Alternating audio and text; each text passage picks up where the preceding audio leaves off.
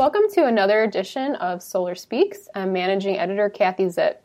There's been a lot of news coming from the 21st session of the Conference of the Parties to the UN Framework Convention on Climate Change. Quite a name. So today I'm excited to be speaking with Lior Handelsman, SolarEdge's VP of Marketing and Product Strategy, who was at the conference, just got back. So thanks for being here, Lior. I, I know you just got back and you're probably pretty tired and adjusting, but I do appreciate you talking with me. Thank you. I'm happy to talk to you. So, this conference is a widely covered event on mainstream media. So, I'm eager to learn more about it, especially from the solar side. Can you tell us a little about the conference in general? The core of the, of the conference is the discussion between different states and nations about status of the climate and how can countries take a more committing role in uh, changing the trend of global warming and uh, climate change.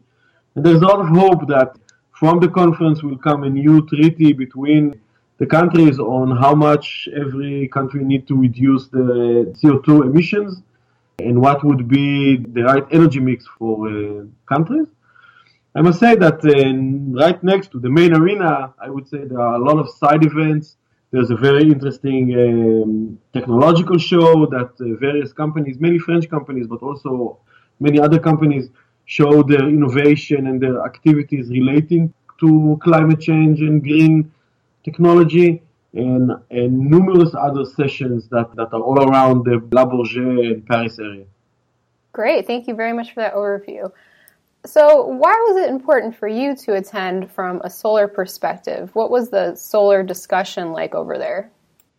Solar is, is a major part of what everyone is talking about because a lot of the countries are bringing uh, their opinion on what would be the right energy production mix for them. Many countries are committing or announcing their coming commitment to a certain level of renewable energy on the grid from, let's say, 10% today to 25% within uh, 10 or uh, 20 years. All of that renewable energy on grid, we, we all know that a lot of that would, would come from solar. Uh, wind, of course, plays a, a big part, but I would think, and that is the wide opinion with, with people whom I've talked to, that solar would take the lead role in adding all that energy to, to the grid.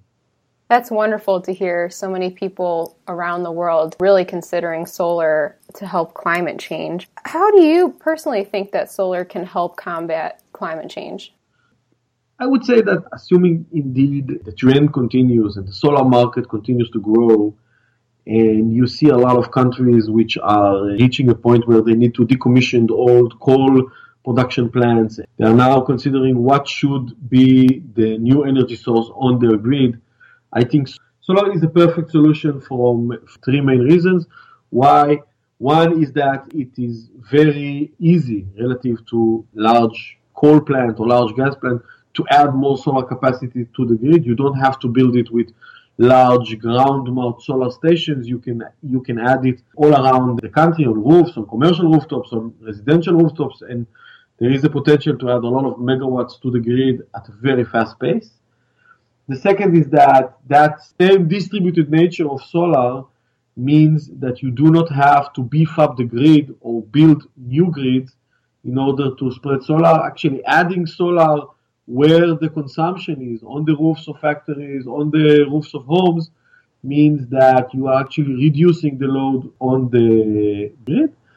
And the third reason, a lot of countries have already had a lot of uh, experience with high solar saturation. High solar saturation can cause issues on the grid because solar is an intermittent source. And a lot of countries like Germany, like California, like uh, other places around the world all like Japan already have a lot of experience with that solar intermittency, and and I think solar is uh, is mature. Not to talk about that now, solar can now be provided with storage, and that provides even lower intermittency and interaction into the grid. Right. I know storage is a big part of making solar viable and its further success. So, how does solar technology relate to government policy when it comes to combating climate change? must they work together or can they kind of operate on their own timelines as separate forces to limit climate change?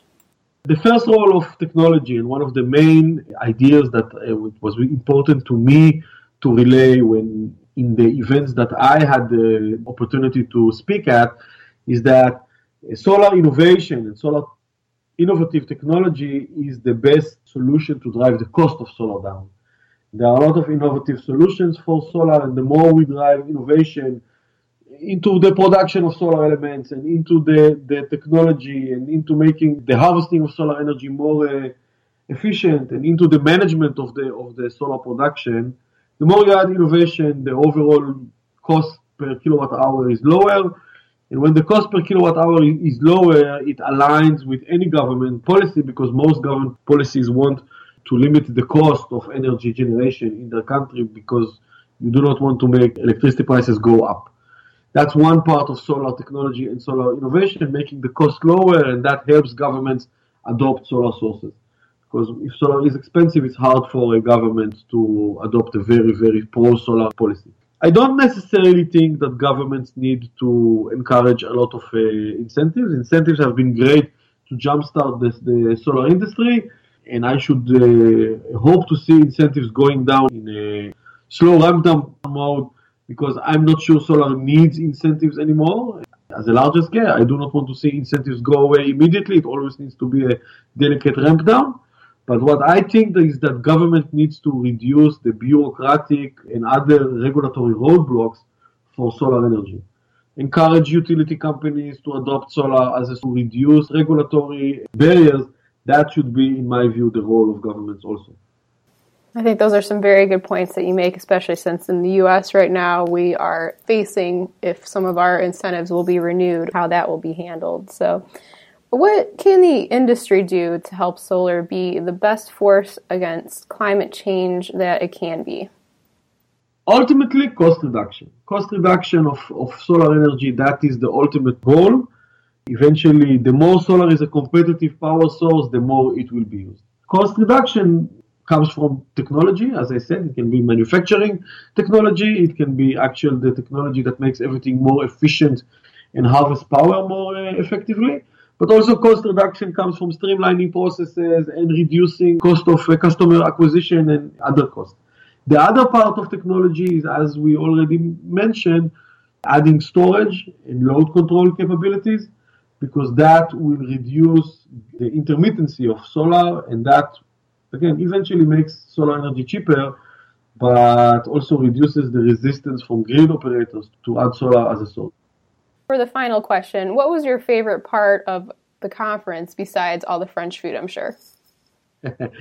Paris indeed is a very beautiful city, and it was very interesting for me to see the overall uh, dynamics. You see a lot of side discussions, a lot of about energy sources, energy security, there was so much going on at so many discussions, technology to education to government policy to government interest. It was fascinating to see the overall dynamicy of this event. As a side note, I was also involved and part of a, an event where the Global Solar Council was launched. The Global Solar Council is basically a, a, a collaborative union of nation unions. So a, a union that uh, under its umbrella sit, sits unions like SEIA in the US or uh, Solar Power Europe and other nation organizations. That was also a nice thing to see that the solar industry is forming a council that will be able to speak at one voice as a global group. Wonderful. I bet it, it, definitely was really neat to see the world coming together like that. And thank you so much for sharing your experience at the conference. We really appreciate it, Lior. Thank you very much for having me. This has been another edition of Solar Speaks. Thanks for listening, and please tune in next time.